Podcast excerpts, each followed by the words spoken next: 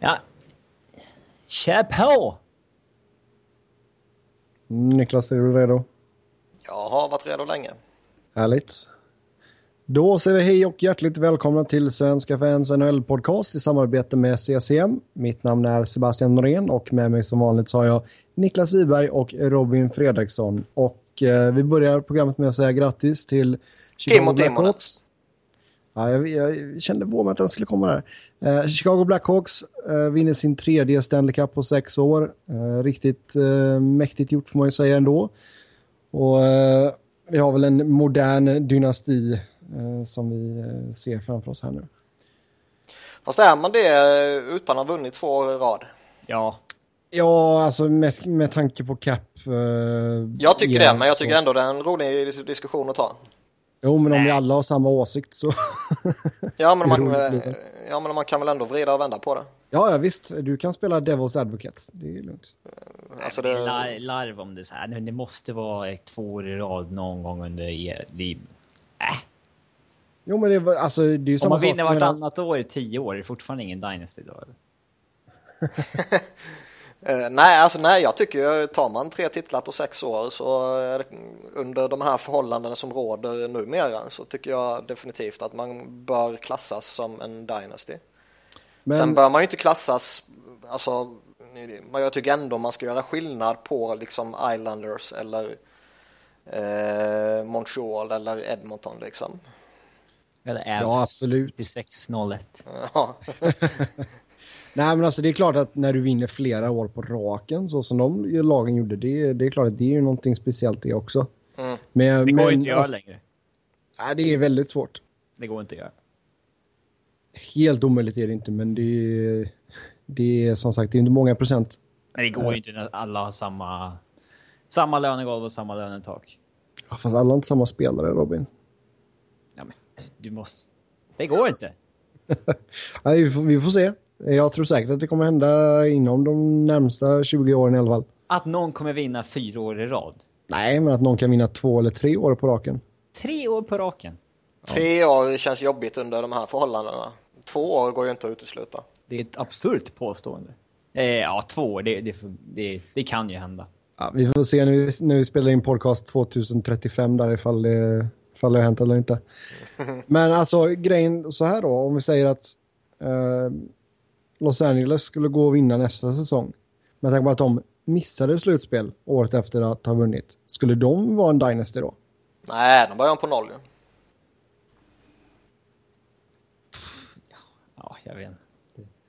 Det, är ändå en framgångsera på ett sätt, men alltså... Ja.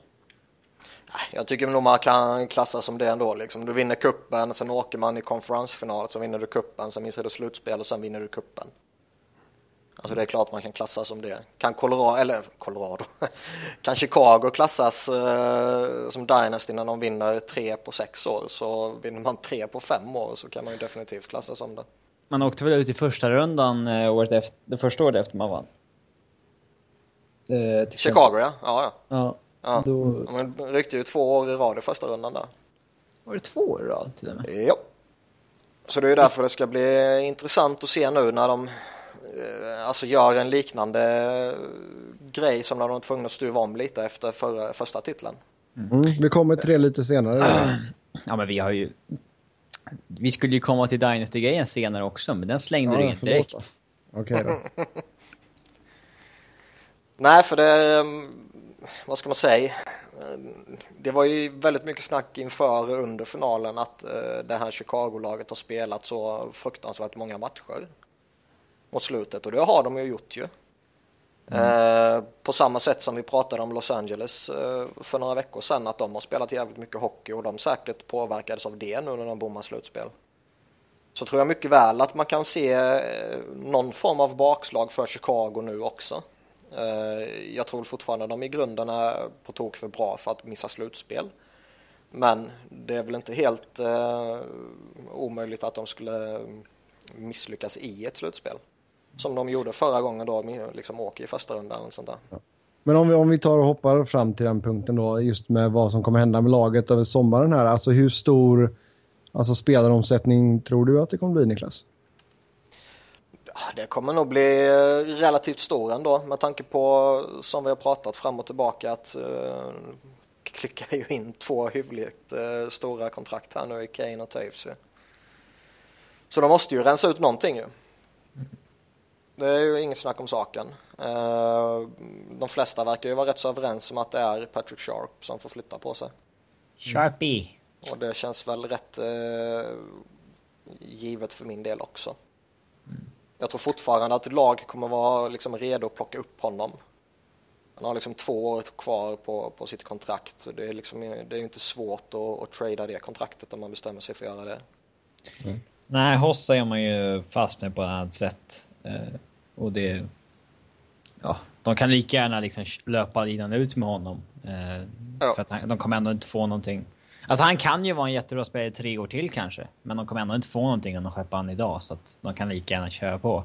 Mm. Um, kan de göra sig av med Bickel hade ju det varit en jättebonus. Men det kanske är svårt. Uh, utan att ta tillbaka någonting dåligt. Alltså man vet ju inte. Alltså det...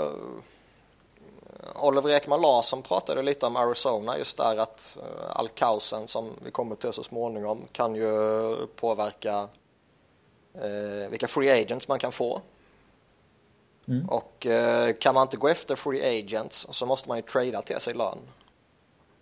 Och jag mm. menar, vi har ju pratat om det tidigare att de måste, Arizona måste ta sig över lönegolvet så jag menar han kan mycket väl vara en sån som ligger pytt där. Uh, och andra lag kommer säkert försöka utnyttja det också liksom. Mm. Jo, men de har, de har väl sagt det också. De har väl, eh, ska väl sikta runt en budget ja, på max 60 tror jag. Ja, kanske. Mm. Eh, Ja, om vi går tillbaka till uh, själva finalserien då. Vad var det som var avgörande Jag tycker uh, fortfarande det finns andra roliga saker att diskutera om deras sommar. Uh, okay, ja. Alltså, ja, du har haft en riktigt dålig inledning på programmet idag Sebbe. Ja. Riktigt, riktigt svag. Inte klatsch så här i finaltider. Nej, han viker ner sig när det gäller som mest. ja. En Stamkos. Mm, verkligen. Types också. Ja, det kommer vi till. Mm. Senare. Men eh, det känns ju ändå som att eh, de kommer ju behöva släppa en del spelare. Vermette, ja. Vermette släpper de ju. Ja. Richards, han kanske är villig att förlänga ett år till på samma lön. Då är han ju bra att behålla. Han har ju varit en jättesuccé. Oh ja. Eh, Kryger är ju upp till Kryger. Begär han en fjärde line-lön så blir han ju kvar. Vill han ha en eh, lön som eh, berättigar en större roll, då blir han ju inte kvar. Eh, tror jag. Saad är de väl villiga att behålla till varje pris. Han kan ju begära fem mille på sju år och få det, tror jag. Mm. Eh, han är ändå en av deras framtidsbitar. Eh, Andrew Desjardins tror jag att de behåller till en rimlig lön. Eh, Nordström också. Eh, och Doja släpper de nog, Rosevall släpper de nog. Eh, sen så gäller det att fylla alla de här luckorna via Free Agency. Mm. Det blir ju tufft. Men man kan alltid hitta billiga backar på Free Agency liksom. Och så länge du har eh, Seabrook, Keith och Hjalmarsson kvar så är det ju inte så att du behöver gå ut och köpa in en eh, Paul Martin eller Mike Green liksom. Mm. Så här, det här med Seabrook, det vet man ju inte vad som händer i sommar heller ifall det händer någonting där redan nu. Mm om jag var Bowman skulle jag väl antingen välja förlänga nu eller... Ja, förlänga eller trada. Mm. Ja, som det brukar heta. Uh... Jo, men sen lyfter de väl alltså... Ben Riemsdyk kommer väl ha en given plats i deras backuppsättning nästa säsong. Ja, han är ju tillräckligt bra för att spela ordinarie där ju. Uh, oh, ja. David Rundblad har vi pratat om tidigare. Han är ju restricted, så honom fixar man ju säkert nytt med. Alltså, får han vara sjätte eller sjunde liksom. Mm. Jag vet inte, vad har de mer för inte... spännande backar i systemet? Ville Pocka är ju en... Eh, en eh, back de fick in i Leddy-traden. Han är högt rankad. Eh, han kanske går upp och spelar nästa år. Sen har de ju så här Gustav Forsling, Robin Norell, många svenska backar som har varit duktiga i JVM, i JVM-tider. Men Oh, det ska bli intressant att se hur uh, Free Agents ser på Chicago nu. Alltså är det, är det ett lag som man går till och tar en discount för att man vill spela med Taves och Kane och grabbarna? Eller är det ett lag som man ser, nej nu är nog deras tid på toppen slut? Eh, eh. Jag tror inte det kommer ske denna sommaren utan det kan kanske bero lite på vad, som, eh, vad de gör med laget och hur kommande säsong går. Mm. För jag tror ju fortfarande har du en core med Keith och Toews och Kane som ändå kommer vara där väldigt många år. Seabrook. Och Seabrook kanske. Eh, eller Hjalmarsson förmodligen till och med. Hjalmarsson förmodligen. Alltså Hossa kommer ju vara där. Tidig förlängning med Saad också. Så. Ja, har du en sån core så kommer man ju alltid vara tillräckligt bra för att eh, ta sig till slutspel och göra väsen av sig ett slutspel. Crawford är ingen supermålvakt heller, men han har ändå bevisat att det är en målvakt man, liksom, man klarar av att vinna med om utspelarna är tillräckligt bra. Ja. Du håller fem nu. Två stycken kupper. Ja, jag vet inte. ja, nej. Ja, på, eh, ska vi gå till själva matchen nu då? Du har vårt godkännande. Okej, okay, gött. Um, jag undrar ja. vad man gör med Chris Verstig. Nej, men det måste väl kunna gå att trada honom va? Jag trodde du skulle säga nu måste vi gå vidare. ja, nej, nej. nej. Uh, jag vet inte, alltså, det är bara ett år på 2,2. Ja, det är ju hanterbart, men sen samtidigt kan du rensa de 2,2 så kan du, alltså, du kanske måste välja mellan att försöka trada för Stig eller uh, dumpa Richards liksom. Mm. Och jag vet ju vem av de två som jag helst har. Ja, vem? Ja, Richards. Okej. Okay. Eh, ja, det är ju inte tokgivet för då lyssnarna kanske, men... Eh... Jaha, nej, jag tyckte jag presenterade på ett sätt som gjorde det givet. Jag tyckte det var tokgivet. Ja. Ah. Ja, men tro, tror ni, alltså jättemycket skulle ju lösas ifall de kan skeppa eller släppa Bickle. Oh. Han på två år på fyra blank, alltså säga Canadian boy, alla älskar sådana. Det, det, kan väl inte vara omöjligt att... Uh... Nej, fan skeppa upp honom till Edmonton. Uh, Chiarelli sitter och vill ha någon som kan skydda McDavid liksom. Ja, Don Sweeney vill ha in en ny Big Bad Bruin. Ja, exakt. Nej, den, den, han, han borde kunna gå och skeppas. Men det ska bli intressant att se uh, Bowman den här gången för att ja, jag tycker att han gjorde bra efter andra Stanley Cup-vinsten med Frolic och Bolan och de där som han skeppade då. Uh, men ser man tillbaks på efter den första när han skeppade Ladd och Bufflin och de så fick de ju nästan inte tillbaka någonting. Alltså alla de traderna blev ju mer eller mindre jättedåliga. Alltså mm. allt de alla draftval de fick tog de ju bara skit med och grejer. Det vart ju inget... Det vart ju ingen återinvestering i truppen alls nästan. Eh, så att det är lite upp till bevis, trots att han varit, ja han har väl varit ligans bästa GM senaste sex åren får man väl säga. Eh, med tanke på vad han har vunnit. Mm. Mm. Men, eh, mm. Ja. Och eh, vi kan ju lika bra prata igenom hela truppen här då. Uh, Crawford är ju kvar självklart. Uh, vem tror ni kommer få backa upp honom? Darling. Darling eller... Okej, okay. kan man säga om med Ranta då?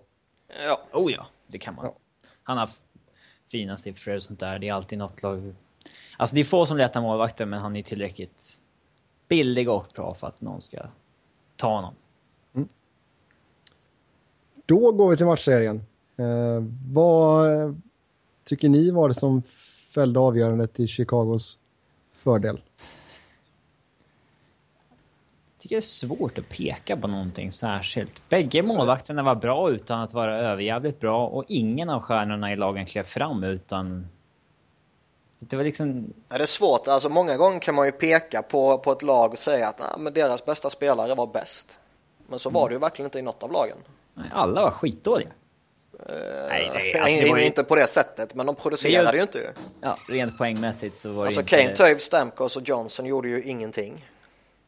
Tyler Johnson spelade ju skadad, kommer det fram till sen, så då har man väl en viss förståelse för det. Han hade ju en trasig handled, då är det svårt mm. att, att skjuta och dribbla och passa och bla bla bla liksom. Hossa gjorde noll mål. Eller? Ljuger jag nu? Eh, jag vet inte, det är ditt statement så du får backa okay. upp det. Jag har att han hade 0 plus 4. Eh, Sharps enda mål kom väl när ja, Bishop eh, proppade Hedman i egen zon. Så det... Ja, alltså det målet. Mm, fan Eller den situationen. ja. Nej, alltså det var en märklig finalserie på så vis. Low scoring, extremt täta matcher.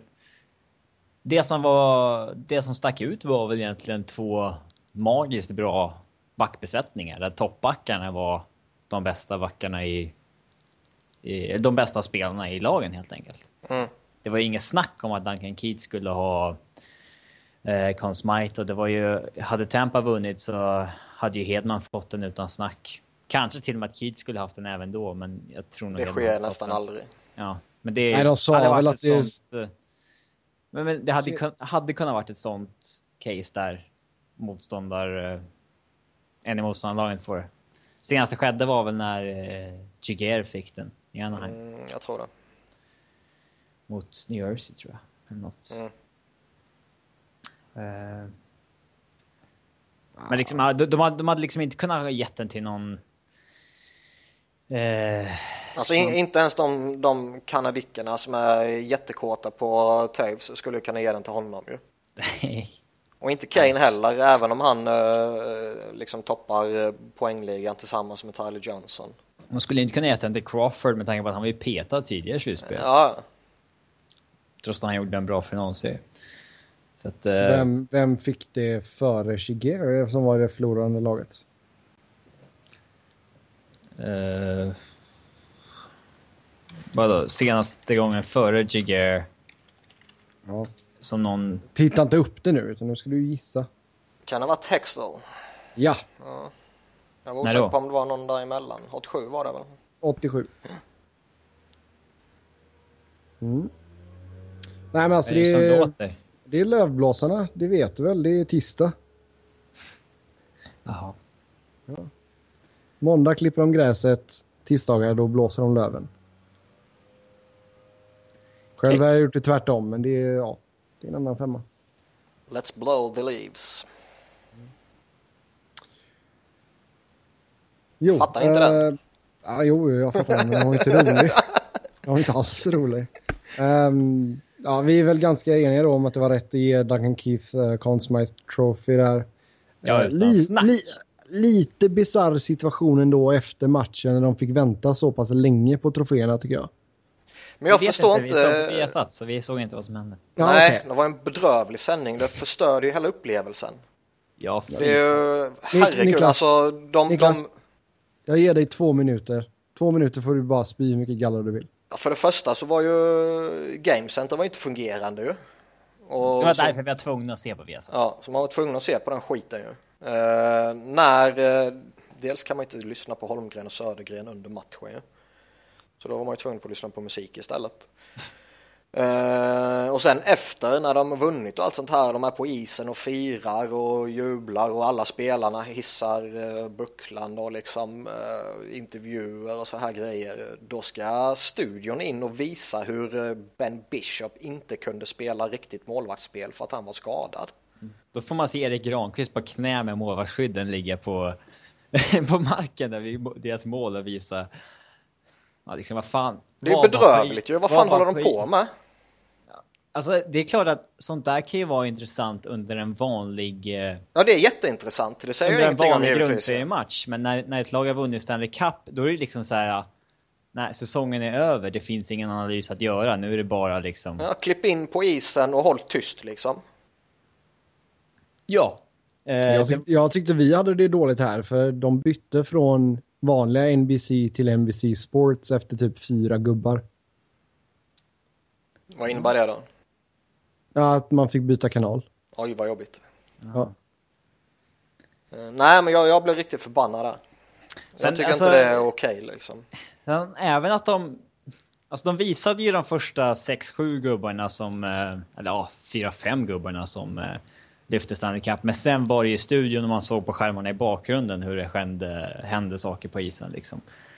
Jag men såg då, att du tog något screenshot där med när kriget ja, var i bakgrunden. Man ser bara på skärmen bakom lyfta bucklan så är det studiosnack framför. Men eh, ja, det, alltså även fast det var väl inte alla som ville se just Kryger lyfta bucklan. Eh, så finns det ju... Alltså alla har ju någon som de vill se lyfta bucklan. Alltså, alltså Joakim Nordströms familj sitter väl hemma och vill se honom göra det och... Alltså, alla som, ska, alla som lyfter bucklan ska ju hamna på TV där de gör det. Ja, ja. Ja, det håller jag absolut med om. Eh, Till och med Svedberg. ja, det, det, det där var... Alltså, mm, han får väl göra det om han har rätt till det, men jag tycker inte riktigt att det är okej okay att lyfta Stanley Cup-bucklan över huvudet och åka runt på isen med den om han har spelat noll sekunder i grundserien, noll sekunder i slutspelet, till och med noll sekunder i hela sin karriär i NHL. Då har man inte riktigt vunnit, tycker jag. Nej. Ja. Ja, Frölunda Borg, är... så Sebbe vågar inte säga någonting. Men, Nej, då, ja. Alltså, ja. Ja, det, är, det är udda tycker jag. Det, det känns märkligt. Då kan hade jag varit låta... Viktor Svedberg själv hade jag inte velat göra det. Så jag inte ja, det är klart man skulle göra det för fan.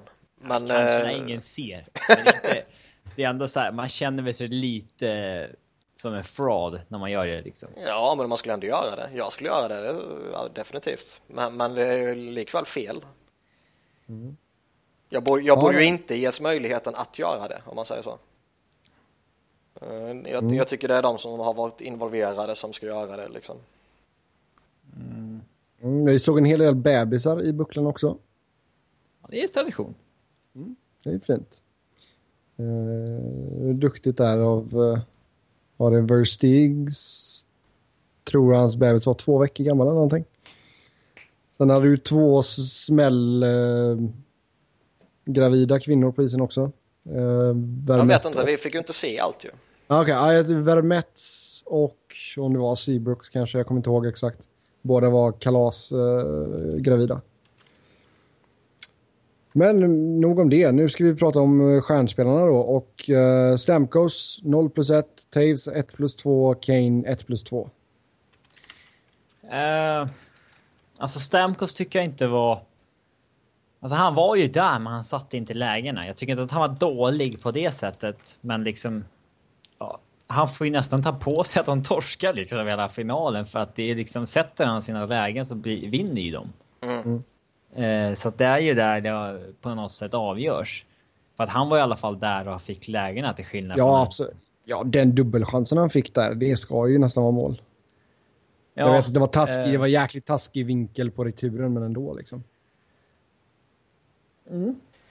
Eh. Det känns ju lite som att eh Chicago kan ju på ett annat sätt ta sig förbi vilket motstånd som helst utan att Kane och Toews vräker in poäng liksom.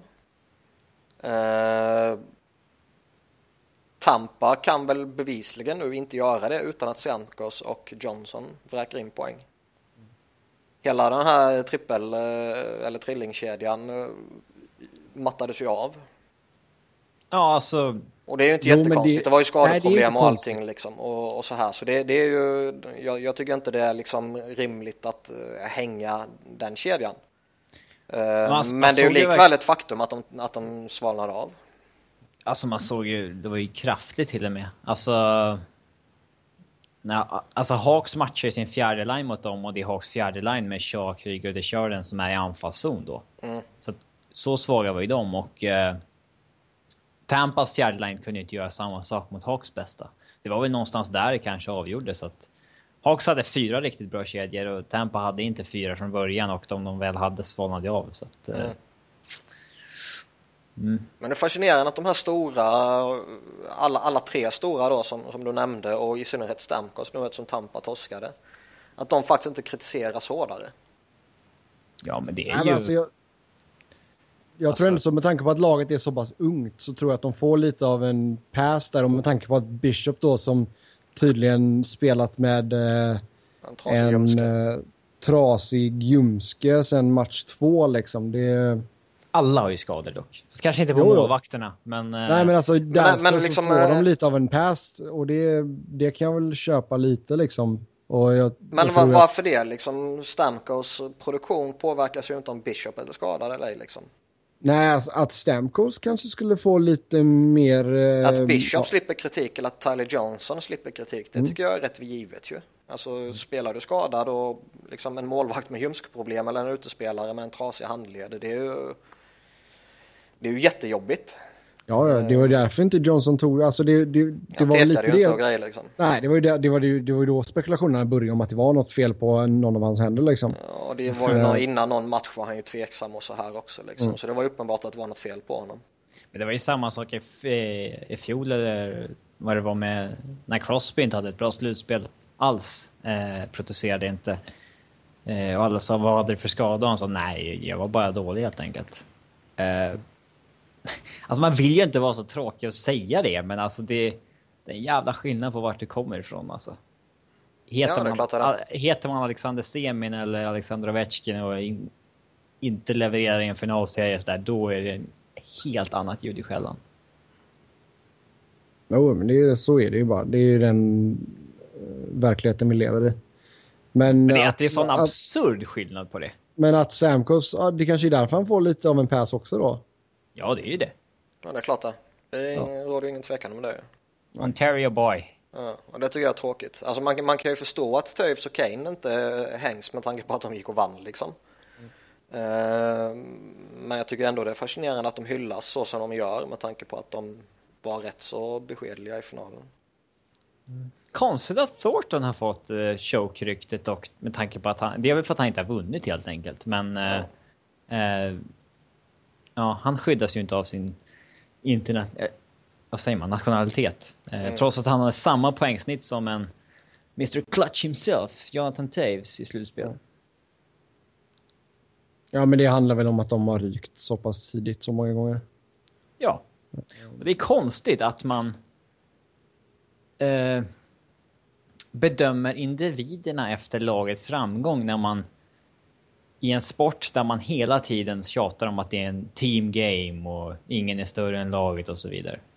Men sen så fort det kommer till det så, ja. Jag tycker det är märkligt. Jo, jag håller med dig. Men så är det ju. Alltså det är ju en lagsport och samtidigt så bedöms ju individerna ut efter från vad laget gör. Det, såvida det inte... Det är alltså, rätt naturligt så ja. Ja, såvida inte du har varit helt alltså, ja, helt åt helvete bra, men ändå så ryker laget hyfsat tidigt liksom. Eh, men eh, var det någon spelare som ni tyckte slog igenom i detta slutspelet? Slog igenom? Eh... Jag tycker alltså... Teravainen växte in till en... Från att vara en borderline när han spelade till en fullt ordinarie när han spelade under slutspelsgång. Mm. Mm. Men han är väl den enda. Alltså de, de här ja, andra visar... unga Tampa-spelarna de brakade ju igenom redan i grundserien liksom. Mm. Absolut. Uh, ja, nej, Teravainen kommer bli riktigt bra. Hawks hade ju inte de där... Uh, det var ju de gamla gubbarna liksom. Mm. gubbarna. 26 bast Kane. Men... Uh, uh, men det var ju det gamla, gamla gänget liksom. Mm. luckorna fanns ju där, men det var ju ingen som klev fram i dem. Det var ju liksom... Timonen spelade tre minuter och Van Riemsdijk fyra i sista matchen. Det hade de haft någon ung stjärnback redan att komma in så hade den ju kommit in där. Men det blev ju aldrig så. så det, I Hawks fanns det väl bara Teravainen och... Uh, nej, Tampa... Nej, ingen riktigt. Nej. Men alltså tyck, tyckte ni det var rätt att fortsätta att spela Bishop trots att han hade en trasig ljumske? Det kan man ju inte säga. Alltså det vet man alltså inte. Det, det är svårt att säga men alltså, skulle det ryckts iväg och blivit 5-0 och 6-2 och sådana siffror och det alldeles uppenbart skulle vara jätteproblem med honom om han fortsätter spela då skulle det varit tjänstefel rakt av ju. Nu var det ju så tight så, och liksom även om det var komiskt och kaosartat eh, i en del matcher så jag menar han höll ju ändå Tampa inne i matchen liksom. Så det är svårt att säga att det var fel. Eh, samtidigt så är det ju svårt att säga att det är rätt också. För Vasilevski kan ju mycket väl visa en ännu högre nivå än vad en skadad Bishop kan göra. Alltså det är bara Bishop själv som vet om det var rätt. Alltså han vet ju hur hämmad han var, ingen annan vet ju. Mm. Nej, nej, det är klart att du har rätt i det. Det, men jag menar, vid vissa tillfällen så såg det verkligen ut som att han var 80 år när han skulle, liksom, ställde sig upp igen. Ja, fan han kunde inte resa sig upp i vissa situationer. Nej. Ja. Så det är klart att han hade ju problem och som sagt Vasilevski skulle ju vi sa väl det förra eller förrförra podden att vilken målvakt som helst kan ju gå in i en handfull matcher och spela på en supernivå. Mm. Hade... Men Vasilevski skulle lika gärna kunna kollapsa. Hade han gått in och tagit den där matchen när de leder med 2-1 i matcher eh, och Hawks kvitterade 2-2, den matchen han fick spela, match 4. Hade han gått in och vunnit den, hållit nollan, för Hawks hade ju inte så mycket i den matchen. Utan det var ju att det mesta som de sköt gick in. Då vet jag fan om han inte hade fått stått matchen efter och eventuellt vunnit hem det där åt Tampa. Mm. Ja, det är som sagt, jag tror inte att Vasilevski... Framtiden. Framtiden, absolut. Han kommer bli, kan bli en riktigt stor målvakt. Uh, om vi tittar på lagens uh, trade deadline-förstärkningar då. Uh, vi börjar med uh, Braden Coburn. tradades för en, en del ändå. Första val, tredje val och, och Radko Gudas. Jag tycker det var en bra trade för båda parterna. Uh, Flyers får bra betalt för honom och Tampa Bay fick in en, uh, en spelare som när han slipper spela i ett första par och försöka bära ett första par så är han en bra back liksom. Tycker att det var ett, eh, ett dyrt pris när det eh, blev av. Men med fast i hand så tycker jag att det var en en bra trade. De, eh, de hade chans att vinna kuppen. De byter ut en skadad back mot en eh, frisk back. Mm. Slänger in, ja det blev ju 29 valet och tredjerumsval. Eh, Coburn är dessutom signad en säsong till. Eh, och han är ju en solid topp 4-back även om jag... Eh, ja, på dagens marknad är inte 4,5 farligt såklart men... Eh, ja, han är inte han är lite överskattad kan jag tycka. Men eh, det, det, har ju visat sig vara en bra trade för Tampa. Kan de dumpa Carl eller Garrison nu så har de ju en bättre ersättare där. Mm. Ja. ja, nej, jag håller med dig där Robin och jag tror att Niklas är väl ganska glad över att få både valen men eh, Radko Gudas som känns som stöpt och gjuten för att spela i Flyers. Alltså jag tar ju hellre valen än jag tar Gudas. Godas är ju jättehärlig och jätteunderhållande och jätterolig. Men eh, sannolikt har man väl stora förhoppningar för en bättre spelare än första valet till exempel. Mm. Vänta bara tills han börjar spela för dig, då kommer du... Nej men jag säger det, han är rolig och allt sånt där ja. liksom. Men... Man undrar ju lite... Han är ju en sjätteback liksom. Han var ju ganska trög och nu har han haft en allvarlig knäskada. Mm. Det Ja, det är lite frågetecken kring honom, men man fick ju ändå första och tredje ändå, så det är ingen risk man har tagit. Oavsett hur långsam man blir så kan jag lova dig att han inte kommer vara sämre skridskoåkare än Niklas Grossman. Mm. Ja. Lägger du Sen, ribban högt? Eh, ja. Nu ska Niklas få uh, köra sin lilla lovefest här med Kim och Timonen. Med sina två andra val. ja, två, två andra val där fick ni för Kimmo. Och uh, jag vet att du var du grät antagligen lite när du fick se honom lyfta kuppen. Nej, det gjorde jag faktiskt inte. Eh, men det var stort, det var jävligt stort. Det är ju, alltså hela sagan är ju fascinerande liksom där han, han vill göra ett sista år och så får han blodproppar i båda lungorna och i benet och liksom osäkert på om han kan spela och han gör ett försök och han hinner inte spela innan traden och, och hela den där biten. Så det, det är liksom hela sagan får ju verkligen det perfekta slutet. Och att han inte var i närheten av den klassen han har visat tidigare, det skiter jag fullkomligt i. Det vrålet han lät ut det var inte dåligt. Ja, nej, men det har han väntat på. Eh, alltså, han har ju han har torskat en Stanley Cup-final, han har torskat OS-final, han har torskat uh, World Cup-final också. Liksom. Uh, så nu fick han äntligen vinna, han får vinna i karriärens sista match. Och och liksom få ja, kallas fram av Toews och få, få lyfta bucklan och ta ett litet extra varv och sånt här liksom. Det var, nej, det var vackert. Det var jävligt vackert. Mm. Nu ska bara Niklas photoshoppa så att eh, han får en Flyers-tröja på sig.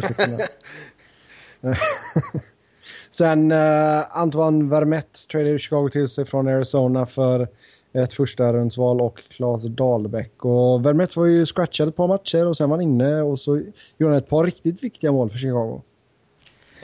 Han är mer clutch än vad Toews är. 75 procent av hans mål är ju game winning goals. Och riktiga game winning goals också, inte 3-0 målet i en 7-2 match. eh, alltså... Eh, ja, eh, först... Ja, Timonen som du nämnde, den är ju... Man kan ju inte kritisera någonting när de vann. Alltså, så funkar det ju.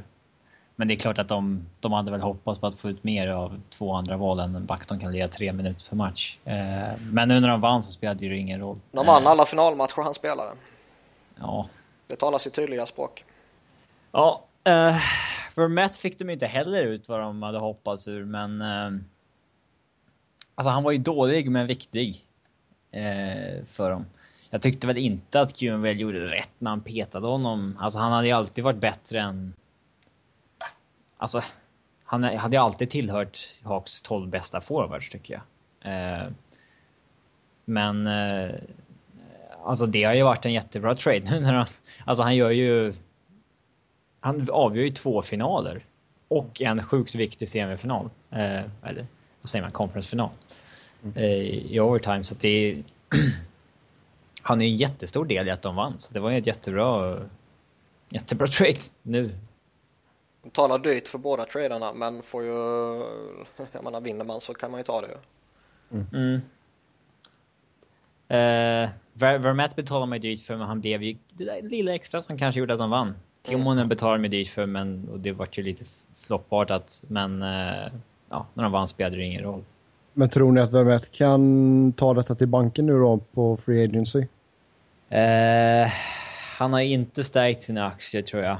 Uh, jag tror nog många höjde på ögonbrynen han inte kunde leverera i den omgivningen i Hawks.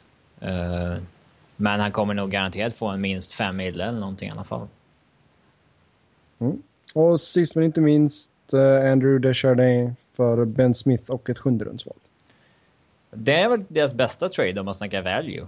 Eh, ben Smith eh, var ju jättebra med Kryger i Krygerkedja året innan, men i år tyckte jag han kört fast rätt rejält. Och, eh, ja, de behövde göra någonting med den kedjan helt enkelt. Andrew Desjardins är ju en lite mer klassisk grinder-typ. De funkade jäkligt bra med Eh, i den kedjan med Kryger och eh, Shaw blev det ju till slut. Så att eh, där... Det, det blev lite injektion för den kedjan tyckte jag. Att, mm. Den kedjan var jättebra genom hela slutspelet som vanligt så att den traden vart jättebra för dem. Ja. Sen om vi tittar på Taves, Kane, Keith och Hossa. är det givna Hall of Famers? Ja, förr eller senare. Ja, eh, man får väl ändå säga det. Alltså när, när, man är, eh, som vi var inne på i början där, när man är eh, så här bärande spelare i en modern Dynasty. Eh, flera av dem har ju plockat eh, tunga individuella titlar också. Mm. Eh, alltså det är bara spelare för spelare. Taves har vunnit tre gånger. Och så har han en Conn Smythe. Alltså det är samma sak med Keith Kane och, och Toews liksom. Han har vunnit flera gånger om och bara, alla tre har ja. Conn Smythe. Hossa har tre Stanley Cup och över tusen poäng. Mm. Det är garanterat. Keith har två Norris Trophies och en Conn Smythe och ja, tre Stanley Cup. Det är liksom... Ja, det, det känns ganska givet. Alla. alla kommer komma in. Eh. Alla kan lägga av nu efter den här säsongen och så kommer den så in. Mm, så. Ja, typ. Det har varit chockartat. Kane, han bara nej, jag skiter i det nya kontraktet. Ja, det var skoj. Jag, nu ska jag bara parta. Mm. Ja, den efterfesten måste ju ha varit galen. Jag tror inte Kane skulle komma in om man la idag. Han har ju bara gjort en 500 matcher så att... Eh, men eh, alltså om vi ser att han han åkte på två raka knäskador blev aldrig vad han var i en straight. Då vet fan om han skulle komma in, men han kommer inte liksom... Han kommer inte kollapsa nu. Nej, det tror jag inte. Han ska väl eh, komma in i sin prime nu. Har han? Nej, han har ju, har ju varit i sin prime många år. Men... Ja, men det är väl nu det, det ska nå sitt absoluta zenit. Ja. Det är nu han får betalt för det, så kan man väl säga. Mm. Ja, men de får ju, de får ju lite, både Taves och Kane får ju betalt för tidigare år. Ja, det är klart. Men eh, det är klart att det kommer gå tyngre för Kane och Taves utan the support cast. Men de kommer väl alltid kunna ha en kedja med de två och Saad i fortsättningen så att de kommer väl alltid leverera. Om eh, vi pratade ju om vad Chicago tänk, kan tänkas bli tvungna att göra i sommar. Vad tror ni att eh, kom, ja, vad tror ni Tampa kommer att göra? Jag tror de kommer släppa Brandon Morrow. Mm. Mm. Det var, det var dagens lågoddsare det. Sen har de ju faktiskt inga mer UFAs. Nej, men eh, Stamkos-frågan måste de lösa redan i sommar. Ja, och det är som vanligt som jag brukar säga om sådana stora. Man ska förlänga eller trada. Mm. Och han kommer ju förlänga på... Jag gissar på 10 blankt på 8 år. Han får ju som Kane och de liksom där runt omkring. Mm. Han kan ju begära vad fan han vill och få det. Men eh, jag tror inte han är så dum att han gör det. Mm. Men om man ska frigöra lite kapp då. Eh, vem tror ni kan ligga pyrt till? Jag tror ju man kommer försöka, som Robin sa tidigare, göra sig av med antingen Carl eller Garrison. Mm. Jag hade nog valt Carl.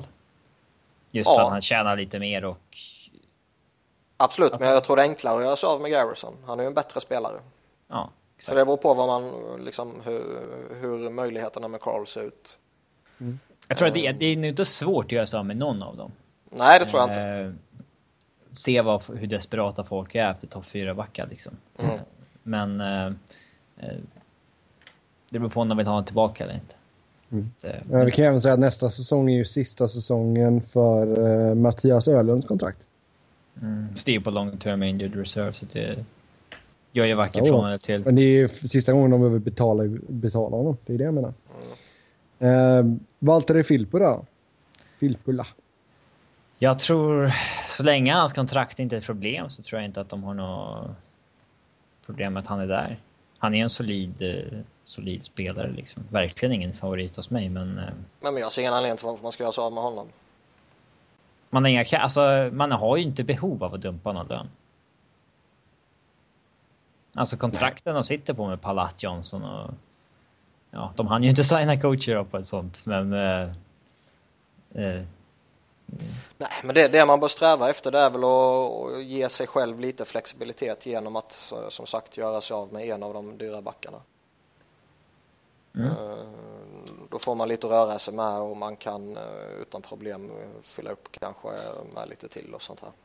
Sen behöver man ju signa då två, två nya backar för ett sista backpar på Free Agency. Schuster är väl okej, okay, men jag skulle gärna ha två före honom. Nesterov kan kanske ta en av platserna. Han tycker jag är duktig. Mm. Men... Eh, mm. Ja, men sen någon... upp någon veteran på ett billigare kontrakt än vad Garrison eller Carl har liksom. Ja, något... Mm. De har ju en så jävla fantastisk cap-situation så att de eh, behöver inte tänka så mycket. Så att... Eh... Däremot så är det ju nästan så att de, de ska ju satsa hårt kommande två åren medan de har eh, Johnson och Palat på 3,3. Ja. Mm. Och Hedman på, Hedman på fyra. Ja. Han ska ju upp och... Ja. Dubbla. Han, han, ja, exakt. Ja. Och målvakterna går ut efter det också. Så att de har ju den här tvåårsluckan nu med... Innan det blir... Innan de får det jobbigt. Mm. Ja, eller innan de behöver göra någonting egentligen. Mm. Med det så lämnar vi väl finalserien om inte ni vill säga något annat. Robin, vill du ge lite love till uh, Kryger? Ja, han var väl duktig. Det... Satt du och grät när han lyfte bucklan? Nej, jag var arg för att vi var inne i studion. Eh, men eh, ja, det var kul att han fick vinna igen.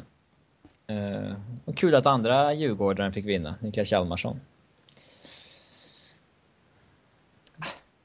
Han är ju faktiskt ganska mycket djurgårdare till och med. Han var till och med jag har bra källor på att han var på plats i Turin när det var Juventus-Djurgården. Tror jag.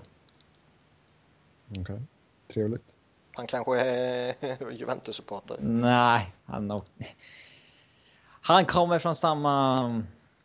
byar som vår eh, marknads, eh, marknadsansvarig i Djurgården Fotboll. De åkte på Men matcher ihop. Men Odo- Odoja räknar du inte som djurgårdare då eller? Med tanke på att han spenderar sommarna med att träna med bayern fans hockey, så nej. Nej. Mm. Nej, det, han var bra i det året han var i Frölunda. Det får man ge honom. Wikegård använde honom som sjunde back i Djurgården året innan. Mest som extra goon att sätta in eh, antingen Sean Harkoff eller Per Ledin var på isen. Det är bra. Fortfarande Ja. inte erkänt att, erkänt att han gjorde det. Antingen mot Per Ledin eller mot Harkoff. Bägge gångerna var det bara en slump att då jag i sitt första byte flög på en spelare som hade gjort någonting innan. Ja, men det... Konstig människa. Eh, inte Wikegård, utan... Jo, eh, det också. Jonny Oduya menar jag. Alltså konstig karriär. Han var ju liksom, han är utvisningsrekord i svensk hockey. Eh, kunde inte hantera pucken för fem öre. Åker till NHL. Slutar helt att vara en buse, blir en puckförande back. När han liksom vid 23-24 års ålder var sjunde back som bara kunde spela fysiskt. Jättemärklig karriärbana. Och något lag kommer ju överbetala för honom nu. Ja, Kommer ångra sig om två, tre år. Ja, och det värsta är att sägs ju att Colorado vill göra det. Mm. Colorado och Columbus har väl nämnt va? Ja, han kommer väl få... Jag tror han kommer signa för minst fyra år på minst fyra blankt. Mm, det är bra betalt. Kan man säga. Då lämnar vi finalserien där och säger grattis än en gång till Chicago. Och så går vi in på eh, senaste kontraktsförlängningarna. Och eh, Nathan Bellieu i Montreal. Två år, en miljon i capita på honom. Eh, förvånande billigt faktiskt. Jag trodde han skulle landa på en en och en halv kanske. Det brukar vara standard. Så använder man sig ett bridge deal på ett blankt, men det var väl snällt av honom. Ja, eh, det är väl ändå en eh, liksom vettig deal för båda parter. Eh, Det är en bra deal för Montreal och det är en helt okej deal för, eh, för honom. Eh, Även om jag håller honom väldigt högt så har han ju trots allt bara gjort eh, en säsong liksom. En hel säsong. Ja, och sen så signade Montreal även nytt med Tory Mitchells. Tre år, 1,2 miljoner capita. Det där tror jag är ett kontrakt de eventuellt kommer ångra att de har signat. Eh, Men det är samtidigt så jävla billigt så det kommer inte vara något problem tror jag inte. alltså, men det är Ja, så alltså det, det är väl en spelare som jag inte vill signa på tre år liksom. Men det är typ som eh, när de signade Travis Moen liksom. Att det är någon snubbe de får kämpa för att bli av med sen. Eh, alltså det där är en kille som egentligen ska signa ett eller två år på liksom ett tvåvägskontrakt på 800 000. Och så har han ett bra slutspel så får han ett treårskontrakt på 1,2. Det- Ja, alltså jag tror att det är, de kommer ångra om ett år att de har signat det där i alla fall. jag, jag, alltså kontrakt kring miljonen ser inte jag som några problem att liksom röra sig med. Antingen behålla eller skicka ner eller trada eller vad man vill göra liksom. Det, det är liksom ingenting man ska sitta och svettas över. Sen är det klart att jag skulle väl föredra något annat än ett treårskontrakt. Sen eh, Carolina skrev kontrakt med eh, Derek Ryan. MVP i SHL. Det är ju faktiskt skoj. Eh, och det ska bli spännande att följa honom. Det är ju som vi sa om det var förra veckan och var förrförra att eh, är du bäst i de europeiska ligorna så är det ju värt att testa honom i NHL. Ja, ett år 600 000. Det är som hittat. Alltså Ja, jag, ja, fatt, ja. jag fattar inte att det kan vara så... Alltså han får ju bara 150... Det är tvåvägskontrakt också. Han får ju bara 150 000 om man spelar AHL. Eh, hur kan Men, det vara eh, så extremt... Alltså det är gratis att signa honom. Eh, att signa liksom MVP, MVP från eh, svenska hockeyligan. Vad menar du? Varför inte får mer eller? Ja, alltså det är ju... Vi snackar om kanske hela Europas bästa spelare den här säsongen efter Radulov. Mm. Så billigt liksom. Ja, nej, det är klart det är fascinerande. Men, Alltså att han inte ens fick ett envägskontrakt. men det är väl det, det gamla vanliga. Han är liten. Mm, det är han ju. Eh, Liten och redan 28. Ja. men fascinerande. Alltså, jag har sällan sett en spelare bära sitt lag på egen hand som han gjorde förutom typ målvakter då, eh, som han gjorde den här säsongen i Örebro. Han utgav ju hela Örebros offensiv på egen hand. Han gjorde ju Martin Johansson till en landslagsspelare från att ha varit en typ 10 målskytt i SHL mm. tidigare. Och, eh, alltså så enorm, enorm teknik, smart, eh, grym fart, enormt driv. Eh, alltså, alltså han var överlägset SHLs bästa spelare den här säsongen. Jag, alltså, jag, men alltså, skulle han inte ta en plats i Carolina, tror du han kommer stanna i AHL då? Alltså, han spelar inte AHL ju. Alltså, jag tror inte det. Bommar han NHL så kommer han gå tillbaka till Europa. Det är jag helt övertygad om. KHL eller Schweiz då? Ja, det vet man inte. Eller om Rebrio kan få tillbaka honom. Jag vet inte om de har de musklerna. Ja, men oavsett, oavsett vilket så känns det som att det är NHL eller Europa. Mm. Möj, möjligt, möjligtvis att han är redo, liksom typ eh, som det blir ibland, att nej men vi vill att du kör 5, 6, 7 matcher i AHL. Men det brukar ju mer vara europeer. Han är ju ändå uppväxt på den lilla rinken och så vidare. Så det... Ja, jag, jag känner väl ändå NHL eller Europa. Ja. En annan spelare från SHL som signade NHL-kontrakt var Niklas Andersén som eh, kritade på ett ettårskontrakt med Pittsburgh. 925 000 i capita för honom. Och eh, frågan här är ifall han är tillräckligt bra. Nej, jag tror inte han kommer spela NHL. Men eh, det är bara ett ettårskontrakt, det gör inget att chansa på en, en av SHLs bästa backar förra säsongen. Jag tycker det är, det är sånt här man vill se mer av ändå, liksom, att de plockar över framträdande spelare i Europa och testar dem och ser vad som händer. Mm.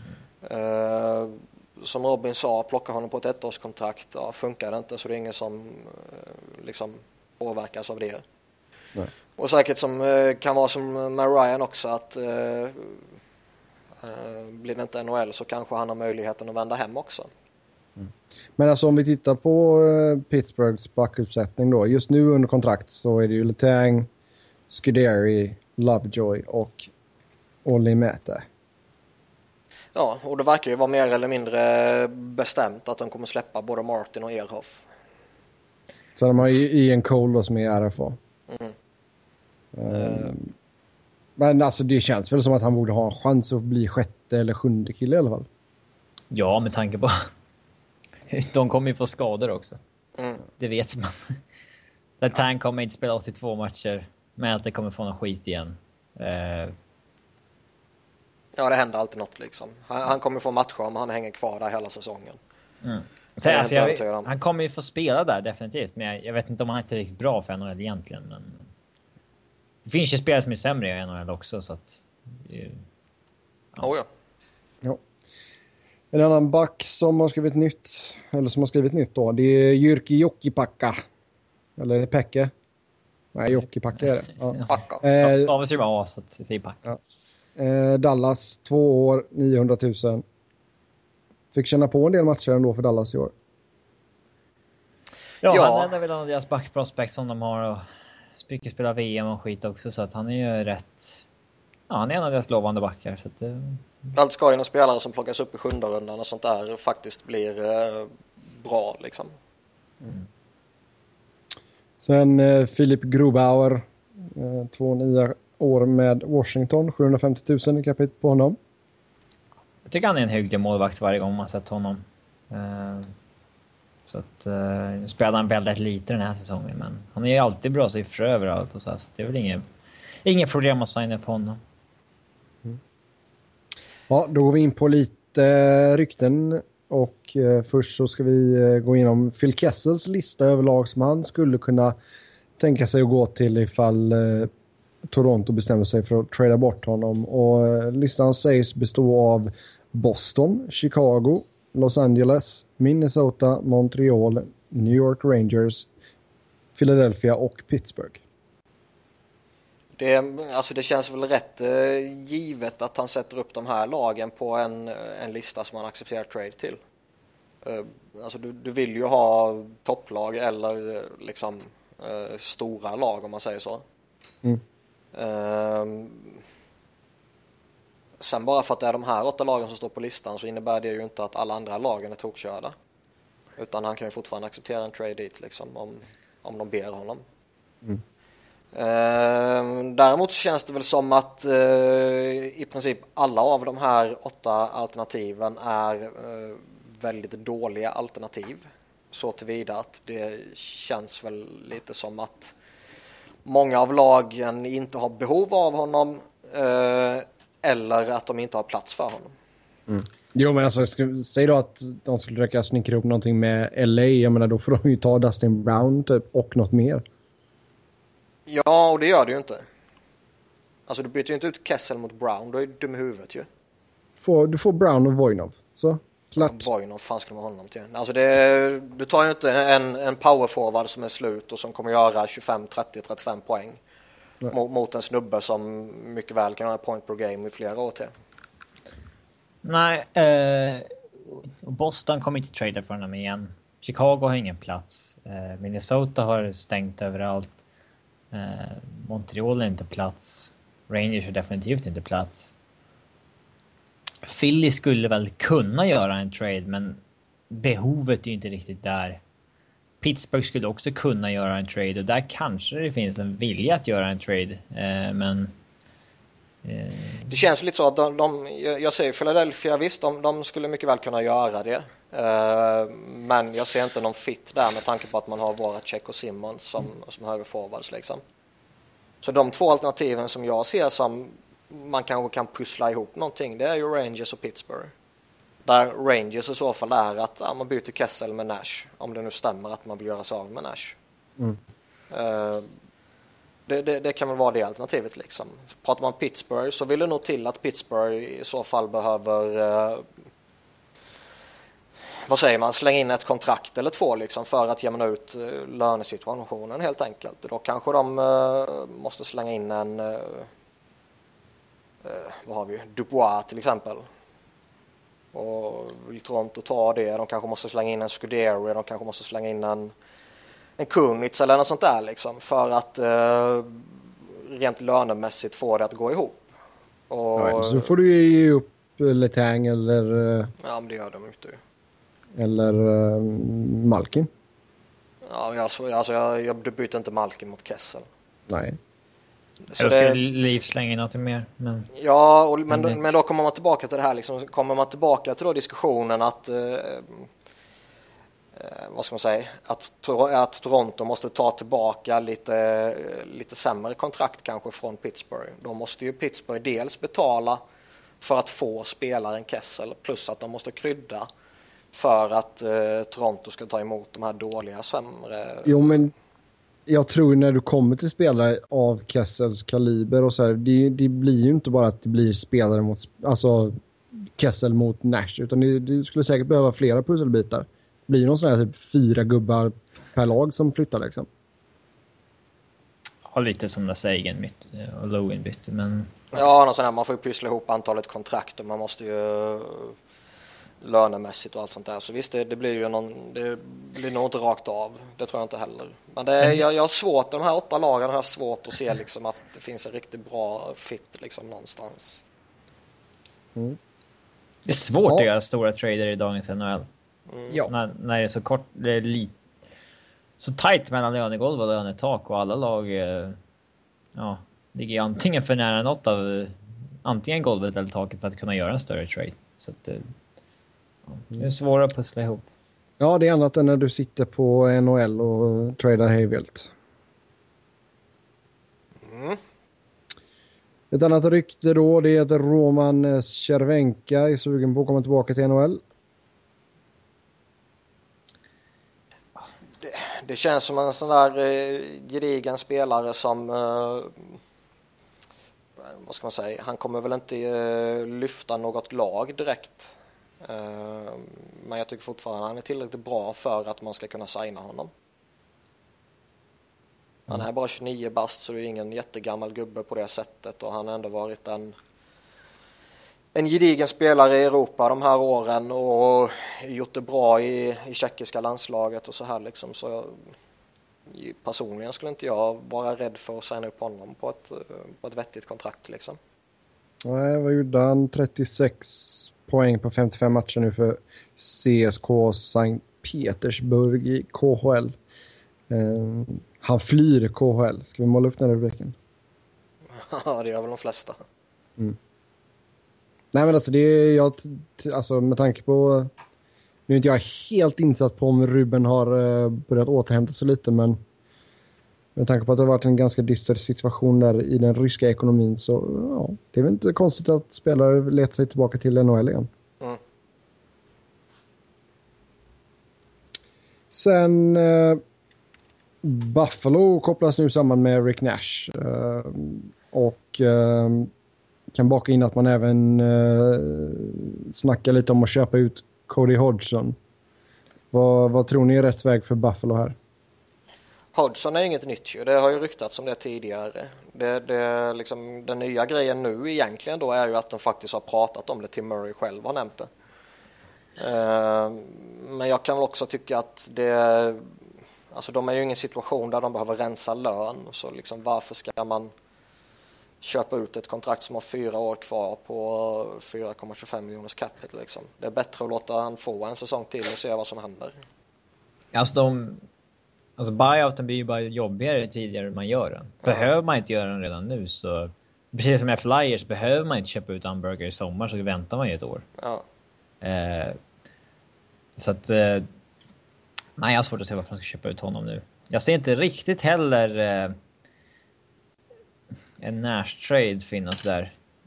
Eh, om inte typ Matt Moldson är huvudbiten som går andra änden och man kryddar därifrån. Men det vore ju korkat ur Rangers synpunkt. Mm. Men... Eh, alltså har de möjligheten att göra en större trade till så, så eh, skulle jag väl hellre gå efter en Ryan O'Reilly som de kan få för samma pris tror jag. Framförallt, eh, alltså Nash är väl en, en helt okej spelare så sett givetvis men Framförallt så känns han väl inte riktigt som han är den stora pusselbiten som passar in i den fasen som det här lagbygget är i. Han är lite för Nej. gammal för det. Ja, absolut. Mm, ja, vi får se vad Buffalo hittar på där. Tim Murray, eh, han pular och håller på i bakgrunden såklart. Sen, eh, Tim, Murray, Brandon... Tim Murray är sjukt oberäknelig. Han kan hitta mm. på vad fan som helst. Han bryr sig ju inte om, eh, ja, vad säger man? Liksom typ sociala koder och sånt där i, i, i GM-sammanhang. Mm. Han gör ju... Lite av en rogue. Han gör allt... Gör allt på sitt sätt, så det som blir bäst för laget. Inte, han skiter i vad som är normen och inte liksom. Mm. Det gillar vi. Sen uh, Pittsburgh, uh, Brennan Sutter kan vara aktuell för en trade. Ja, det har ju snackats om ända sedan han kom dit egentligen. Uh, men ja. Ja, jag tycker inte att de borde borde trada honom. Nu har jag äntligen blommat ut till dem och hoppades att han skulle vara från början. Så att... Alltså det, den, den, eh, det man kan fundera över är väl hur det står till mellan honom och Jim Rutherford liksom. Ja just det, han tradade ju bort honom. Ja. Så det är kanske är där som, ja, i, i det förhållandet så att säga som diskussionen har kommit fram ur. Mm. Eh, annars ser väl inte jag någon anledning till att eh, trada honom. Jag tycker det är en bra en bra tredje center och 3,3 miljoner är ju inte det är väl inget fynd liksom men det är inte dåligt heller. Nej. Mm, nej, vi får se vad som händer där, självklart. Sen eh, Minnesota och eh, Devin Dubnyk diskuterar ju nytt kontrakt så verkar inte som att allt är en dans på rosor direkt snackas lite om att eh, ska de signa upp honom så måste de först köpa ut Niklas Bäckström och det kanske de inte kommer kunna göra för att han som alltid dras med skadeproblem nu och då får inte köpa ut skadade spelare. Mm. Eh, så det är väl en av punkterna då som gör att det kanske är lite problematiskt. En annan är väl att det är helt enkelt eh, ja, en ekonomisk fråga liksom. Ja men det är, det är lite farligt där också. Alltså, visst, Devin Dubnyk jättebra säsong. Säger inte alltså, att han inte kan hålla uppe det, men alltså... alltså nu vet inte jag hur mycket han begär eller någonting, men alltså... Han, det känns ju lite fel om han ska hoppa upp till ja, 4-5 mille liksom. Ja, det är nog minst fyra i alla fall. Det tror jag. Jag tror han landar någonstans 4-5. Alltså han hade ju så lång period när han var grym. Mm. Och det, det är liksom lite som vi uh, pratade Hammond, alltså tar du in en spelare på det här sättet så, och han gör det succén, fan man måste signa upp honom liksom. Dubnik tror jag också är betydligt mer på riktigt än Hammond. Alltså ja, Dubnik kan ändå, Dubnik ändå mm. varit på en annan nivå. Ja, absolut. Han var ju bra i Edmonton innan sista året. Och, eh, ja, han har alltid varit intressant med storleken och rörligheten han har. Så att, eh, jag ser väl framför mig typ ett Mason, Steve Mason-kontrakt när han signade på 4,1 på fyra år eller tre år eller vad det var. Mm. Mm. Ja, vi får se. Annars så är väl han en av få eh, högintressanta målvakter på Free Agency-marknaden ifall han skulle gå dit. Ja. Ja, och sen eh, Detroit då. Anthony Manta. Mm. Kom, kommer de offra honom? Jag tror inte det. Det känns inte som the, the Detroit way. Uh, alltså det är bara... Det är bara ett år sedan och nämnde honom som en untouchable. Det, det går ju lite snack nu att vid deadline där så var de inte redo att trada vare sig Manta eller deras first rounder. Men Nej, att de ska vara redo att göra det nu. Ja men vad, vad, vad är det som har hänt sista månaderna som gör, som gör det liksom? Det... Nej, de kanske har sett någonting från uh, sina andra unga spelare som gör att uh, ja, man kanske är lite mer bekväm. Jag vet inte, jag skulle inte trada honom. Jag, jag tror han kommer bli riktigt bra. Men jag, jag, det, det, det, är väl det enda resonemanget jag kan se att de tänker i så fall. Konstigt just med Detroit också som alltid haft sånt jävla stort tålamod.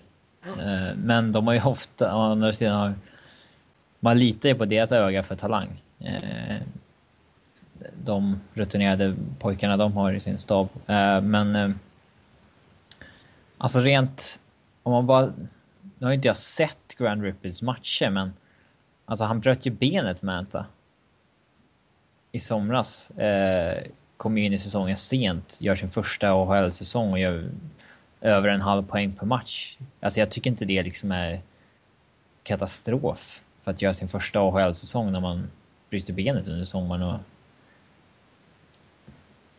Ja, jag... Ja, nej, jag, jag håller med dig. Jag tycker inte heller man ska släppa honom. Det, frågan är vad det är som kan ha hänt egentligen. Det, alltså, är det så att de har tröttnat så det kan ju inte vara on-ice issues. Det måste ju vara något, att han har rejäla attitydproblem eller någonting. Liksom. Mm. Sen vet man ju aldrig. Det, de kan ju ha rekommenderat en sak för honom och sen säger eh, en rådgivare eller en agent eller en läkare eller någonting något annat och så gör han inte som Detroit vill och så surnar Detroit till. Liksom. Det, det sker ju lite då och då. Mm. Sen kan det ju vara så att eh, alltså Dylan Larkings framfart har väl gjort att eh, Manta är expandable på ett helt annat sätt. Mm. Ja. Dylan ja, Larkin men... är deras överlägset bästa prospect nu. Det var ju, det var ju Manta för ett år sedan. Mm. Yes, då går vi vidare till Arizona och som vanligt när det är off-season så är det strul. Uh, Ingen vill ha laget kvar. ja, det, sena, det senaste är att uh, i förra veckan så röstade Glendale City Council att man ville bryta leasing agreement för arenan med klubben efter att uh, de säger att de har hittat något, ja, inte kryphål, men att en advokat som jobbade för staden som senare blev anställd av laget ska ha haft en avgörande roll i hur leasing eh, agreementet var strukturerat. Och eh, detta kommer nu alltså efter två år på, ett 15 år, på en 15 års deal som man har. Och eh, det skapar ju ganska stora rubriker och eh, nu så ska man ha ett closed session meeting idag, tisdag, uh, om ett par timmar här. och se vad som händer. Coyotes eh, skickade in en eh, injunction till eh, domstol i Phoenix och fick den godkänt och sådär. Så det är en jäkla soppa helt enkelt. Som vanligt. Ja, plocka skiten från Phoenix. Det händer inte. Det är det som är grejen. Nej, jag vet, men det är liksom, jag, jag, jag har förståelse för att NHL och Bettman och, och hela det gänget verkligen försöker att hålla kvar det så länge som möjligt som man verkligen har gjort här. Alltså, vi har ju pratat om det nu i flera år, vilken, vilken sits de har haft. Ju. Och uppenbarligen så finns det ju inget supporterunderlag i stan och uppenbarligen vill ju inte stan ha kvar laget. Det är ju inte att stan inte vill ha kvar. Det är ju City Council. Det är, vi snackar sju, sju pol politiker. Jo, men de representerar ju stan ju. Äh, Jo, det, Det- gör de ju. Det fattar ju du också. publiksnittet har ju ändå gått upp och sådana grejer. Så det Ja, är, men det är, for, det är ju fortfarande Det bedrövligt. måste ju fortfarande tiodubblas för att det ens vara liksom okej. Alltså det är ju... Jag gillar inte när man flyttar NHL-lag och sådär. Jag tycker det är bland det liksom värsta som finns med NHL. Men liksom... Arizona, det borde inte vara något hockeylag där. Det borde aldrig ha flyttat någonting dit ens. Liksom. Det, Ja, men det är så uppenbart att det inte funkar. Det är det jag menar det finns varken publikunderlag eller stöd från stan så att det är ju bara... Det, det, det är liksom... De är ju en respirator liksom. Alltså, Ja. du har ju, alltså nu har du ju ägare i alla fall. Alltså det jag, kan, jag kan köpa det när man hade det strulet när ligan ägde laget sådana grejer. Men nu har du en så ägare som vill få det att fungera. Och sen kommer stan, uh, sitter Glenn i låg med borgmästare Wayers i spetsen där och liksom försöker... Det, alltså i- hela grejen går ut på att staden Glendale vill ha en bättre deal på leasing agreementet. Det- Ja, det- förstår väl alla att folk vill spara eller tjäna pengar liksom. Ja, så det, det, det, det är bottom line där. Det är att Glendale känner att ah, vi kan nog få en bättre deal. Det är ju dumt att vi har redan skrivit på den här 15-årsdealen. Nu ska vi försöka hitta något jäkla kryphål så vi kan förhandla om avtalet. Jo, det fattar ju vem som helst. Och jag menar, an, antingen, vad ska man säga, antingen stöder man ju sitt lokala lag fullt ut eller så tar man strid mot det. Uh, uppenbarligen så ser vi ju vad Phoenix väljer att göra här liksom. Glendale.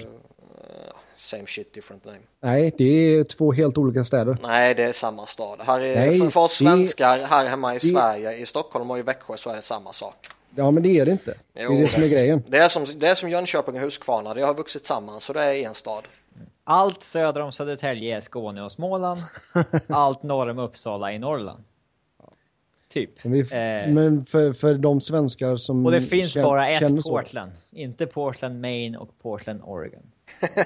Det finns nog mer än bara de två, skulle jag säga. Ja. Eh, Men grejen är så här då att just nu som det ser ut så eh, även om Glendale skulle få rätt i detta och kontraktet rivs så kommer inte laget att förhandla om och då har redan Phoenix stads borgmästare sagt att han skulle göra allting för att laget skulle stanna i Arizona. Då kan det bli så att man flyttar tillbaka och spelar downtown och delar arena med basketlaget Phoenix Suns. Så att laget kommer inte att lämna Arizona oavsett vad som händer. Det är en sak som jag skulle kunna betta ganska mycket pengar på. Sen är det klart att det är en jäkla tråkig situation och än en gång att det ska vara strul under, under eh, sommaren så här och jag fick snackat med Oliver Ekman Larsson och gjorde en intervju med honom här. Eh, Något som Niklas nämnde tidigare. Eh, och han sa ju det att det, det känns ju som att få en paj i ansiktet liksom. Att det, man känner sig inte välkommen av stan. Att det är sjukt tråkigt. Nej, men det det jag Men- menar, det finns inget publikunderlag och det liksom finns inte stödet från stan. Så Ah, Det det enda- ett det enda sånt jäkla rätta- outcry från på den hård... Har, liksom, du har ju en sån hardcore Ja, kärna är, av de, är fans. de 15 pers så spelar det ingen roll. Du, Det är ju inte 15 per, De snittar ju över 10 000 i alla fall. ja, och det är inte tillräckligt bra. i, alltså på en NHL-standard är det inte en... Eh, tredje sämst tror jag de var i år. Men jag menar, ska du flytta Florida också då? Nej, där tror jag att det finns underlag. De har ju visat det förr. Men vad underlag? Det är alltså landets sjätte största metropol. Det är klart Ja. som fan att det finns underlag. Det finns ju tillräckligt med människor. Ja, klart men det är klart lag- det finns tillräckligt menar, med människor. Så men länge, så länge ju inte. laget börjar vinna så kommer, de ju, alltså, så kommer det komma fler och fler folk till matcherna. Det Ja, är- men det- krävs det- det att de ska vinna för att det inte ska vara liksom att det, arenan ska vara... Alltså den ser tom ut. När de Jo, inte men- vinner. Ja, men du, du får tänka på i snitt så fyller de den till 80 procent, Robin. Så jag menar, det, är- det, är visst, det är fortfarande inte lika bra som andra städer. Men det är, alltså, alltså, det är inte de katastrof, katastrofsiffrorna som det har varit i Florida. Nej, men där tror jag att det kommer bli bra. I Glendale tror jag inte att det kommer bli... Jag tror det är dödfött att eh, fortsätta med det här laget i eh, Arizona. Eh, jag är väl också, som du säger, så är jag bara rätt så övertygad om att det inte kommer bli någon flytt. Eh, den närmsta tiden i alla fall. Vem vet vad som händer om fem år liksom. Ligan kommer inte pusha för det heller. Alltså, det, är, det, är ett misslyck- det ses ju liksom som ett misslyckande om man tvingas flytta ett lag. Ja, det, Nej, men alltså, he, he, alltså helt ärligt så hade jag ju hellre sett att de spelar downtown. Det kan jag ju säga, absolut. Att man kan lämna Glendale, det är absolut. Alltså det, det sättet som Glendale har skött grejen när det kommer till sport överhuvudtaget är ju alltså så jäkla pinsamt. Det, de hade ju, nu vet jag att ni kanske inte följer NFL så här jättemycket, men de hade ju Super Bowl nu senast. Och borgmästaren då i spetsen som vanligt eh, krånglade så jäkla mycket med ligan så att de, så de visst de fick ha matchen men allt annat eh, spred de till eh, Phoenix och till eh, Scottsdale. Mm. Så att, Glen, att, Glendale, att Glendale är en riktigt litet eh, skethål när det kommer till att ha sport. Det är, Ja, men det är det jag sa i början. Staden vill inte ha laget ju. nej, nej, men då, då alltså kan man flytta downtown så gör det. det. Det tror jag de skulle tjäna på i längden också. Ja, det är alltså fan, det kan ju inte bli värre än vad det är nu liksom. Nej, absolut inte. Men ja, vi får se vad de bestämmer nu då i, i, i dagens eller nattens möte för er svensk tid då. Eh, får se ifall det läcker ut några uppgifter här i, ikväll min tid eller i, imorgon bitti. Då kommer du avslöja dem. Nej, avslöja vet jag inte i och med att jag inte är där va, men eh, det blir väl säkert att man skickar ut någon tweet eller två. Sources Eh, men, det, det, men alltså det var, det var ändå så... Det var uppskattat att få en intervju med Oliver och få hans take på det hela. Och han var ju ändå så ganska öppen med sina svar. Oftast så när de intervjuar spelare och sånt här så blir det ju liksom att man får ganska standardsvar liksom. Mm. Men eh, så det, det var ju välkommet i alla fall.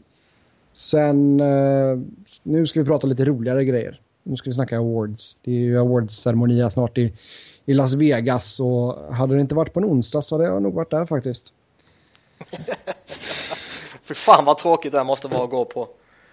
Ja, men det är ju chill med Vegas ändå. Ja, ja, men, ja, ja, Vegas skulle jag definitivt kunna tänka mig att åka till. Men jag menar själv, alltså själva prisceremonin. Ja, jag, jag det- pallar ju inte ens se skiten på tv för fan. Nej.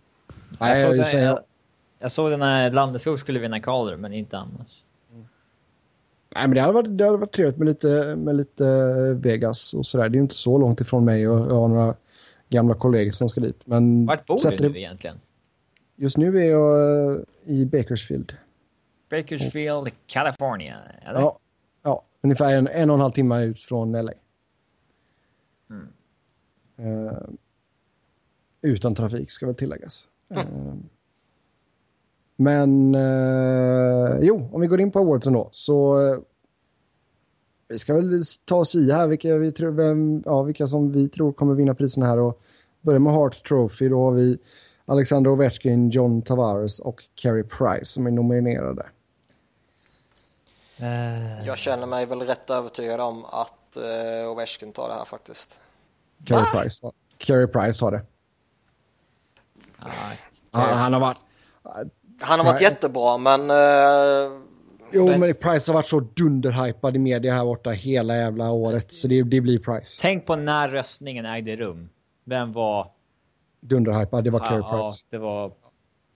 jo, men jag, liksom, målskyttarna står alltid högre än målvakten ändå. Nej, inte på, det sätt, inte på det sättet som Price... Alltså, Visst, Det är jag, jag förstår ju att han var Ja, jättehypad. Jag menar, vi, det, Jag hade hellre gett det till. Ovechkin. För han förtjänar all silverware han kan få. Nej, det är Men- han ju i och för sig inte. Jo, Men eh, alltså, alltså i media där borta har man ju, man har ju nämnt Price som, man har ju sagt årets Hart och Vesna-vinnare liksom, har man nämnt Ja, honom som. För att alla är helt övertygade om det. Ja, det gjorde man ju redan i december känns det som. Eh, Så att jag, jag hade hellre gett den till Ovechkin, men Price kommer få det. jag hade nog gett det till John, Tava- John Tavares. Och jag hade fått ge ut det själv. Jo då. Det säger jag bara för att det var lite annorlunda. Ja, visst. Nej, Nej. Tavares bör ju komma eh, på tredje plats liksom. Mm. Eh, Men ja, nej, jag, jag tycker Ovechkin ska få det och mm, ja, jag, jag tror Ovechkin får det för det är ju liksom inte det är ju hela USA också som röstar. Och där tror jag att eh, De ryssar. nej, men där tror jag att målskytten kan kanske stå ut lite mer. Ja, kanske. Nej, jag, jag tror på Kerry. Ja, det tror jag med. Sen eh, Vesna Trophy då. Då eh, Carey Price är nominerad igen. Och sen har vi Pekka Rinne och Devin Dubnyk. Ja. Och här finns det ju bara en vinnare och det är ju Price. Jag tror att han kommer ha haft typ 90% av första platsrösterna. Ja, eh, jag tror att Pekka Rinne skulle kunna utmana honom om han skulle eh, hållit igång hela vägen ut liksom. Löpt linan ut. Ja, han tacklade av rätt rejält ju och Devon Dubnyk tror jag är ett för... Eh, eh, Alltså- han är inte tillräckligt respekterad för att få så många röster även om han var jävligt bra. Alltså, man ser ju redan här på nomineringarna att det är en kille som har tagit alla rösterna. För att liksom, det är därför Dubnik har kommit in på en tredje plats För att det har varit så jämnt med alla bakom. För att alla har röstat på Price och, och Rinne som tvåa. Så att... eh, Ja. Det är inget snack om att uh, Gary Price tar den. Nej. Sen har vi Calder Trophy årets rookie. Där har vi eh, nomineringarna Aaron Ekblad, Johnny Hockey och Mark Stone. Ja, den där tar ju... Den där ska, i mitt tycke, Aaron Eckblad ha alla dagar i veckan. Eh, Det blir, det blir Johnny Hockey. Johnny Oduya kan inte vinna Calder. Han är eh, 33 år. Jag gillar att Niklas har skrivit trademark också i, i, no- i våra noteringar. Ja, Eh, nej men alltså att gå in och köra, eh, att leverera på liksom en topp backpars-nivå när man är 18 bast som Ekblad gjorde. Eh, levererar nästan 40 poäng. Eh, I ett dåligt lag dessutom. Och det är liksom han som bär sin backpartner snarare än tvärtom. Eh, jag tycker han borde vara så jävla självskriven som det inte finns det. Han, eh, han har gjort något fantastiskt i, eh, i Florida. Däremot så har ju de två andra varit otroligt jävla hypade. ja, vid röstningstillfället också. Ja. Och jag läste nu idag att Daniel Alfredsson ska presentera Calder. Eh, då bör man ju fundera, innebär det att Mark Stone kommer vinna? Då är du konspiratorisk. Ja, Men, eh, Daniel Alfredsson går upp och säger Philip Forsberg. ja. Men liksom att Foppa blev utan, eller fake Foppa blev utan, det betyder ju, det tyder ju på att eh, att många röstade på de andra två forwardsen som var heta då. Eh, trots att Forsberg var den bättre av de tre om man ser det över hela säsongen. Eh, att, nej, men det... Alltså, vi såg ju också att hur svårt det är att vinna som back när Jonas Brodin inte ens var nominerad två år sedan. Eh, så, nej, men Ekblad borde vara supersjälvskriven. Och jag kommer bli arg om det inte blir honom. Men det, det kan bli så att det inte blir honom. Och då tror jag nog att det blir Stone. För att han var riktigt het precis vid röstningstillfället. mm, jag håller med dig. Ja. Sen eh, Norris Trophy. Då har vi Drew Dowdy, Erik Karlsson och P.K. Subban. Vad är Duncan Keith? Vem tar detta egentligen? Alltså det här känns ganska öppet ändå. Ja, det är svårt det här. Jag skulle... Personligen skulle jag ju helst ge det till Drew Dowdy. Mm, För jag ser ju eh, honom som den mest kompletta av de tre. det är bra Niklas. Eh, Men alltså, jag, jag är rätt så övertygad om att de två andra får ett större utrymme och liksom eh, folk noterar dem på ett annat sätt och kanske därför röstar på de två. För det är svårt. De är, de är ju, alltså Dowdy är ju en jättestjärna och allt sådär givetvis. Men de är ju inte, han är ju inte profil på samma sätt som Karlsson och Subban är ju. Nej, nej, han är inte lika Så- sex, sexig i sin spelstil liksom. Så bärs han ju av Jake Mussey. Oh ja. Oh, ja. Eh, Nej, jag får väl spelar gå de med... ens ihop förresten? Ja, Gör de? Eh, jag får Nej. väl gå med Karlsson här. Ta en homer pick. Ja. Nej, den ska...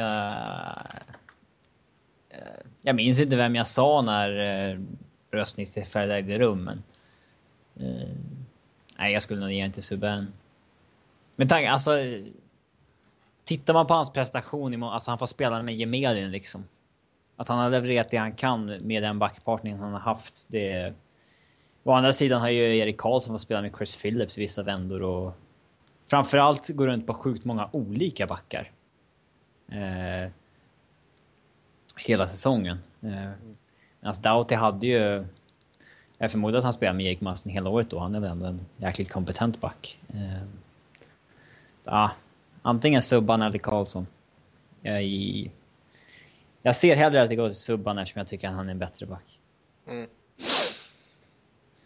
Jag tror Karlsson får den däremot. Just för att han står ut på ett mest anmärkningsvärt sätt. Jag minns, jag, jag minns inte vem som var het när det var röstning. Ja, Karlsson var väl het. Och Ottawa var väl inne i den, den sjuka... Ja men det var ju, det var ju liksom Hoffman och Stones. Eh, Ja, men Karlsson var ju bra då också. Han, Ja, smäll, men det han var- smällde in många poäng mot slutet. Ja, ja, Ja, men det var kolla inte hans han, eh, gamelags liksom. ja, han smällde en poäng hela året. Det är därför han gör en poäng per match liksom. Men eh, det var inte han som var the poster boy för deras... Eh, Nej, men det är ju ändå Erik Karlsson liksom.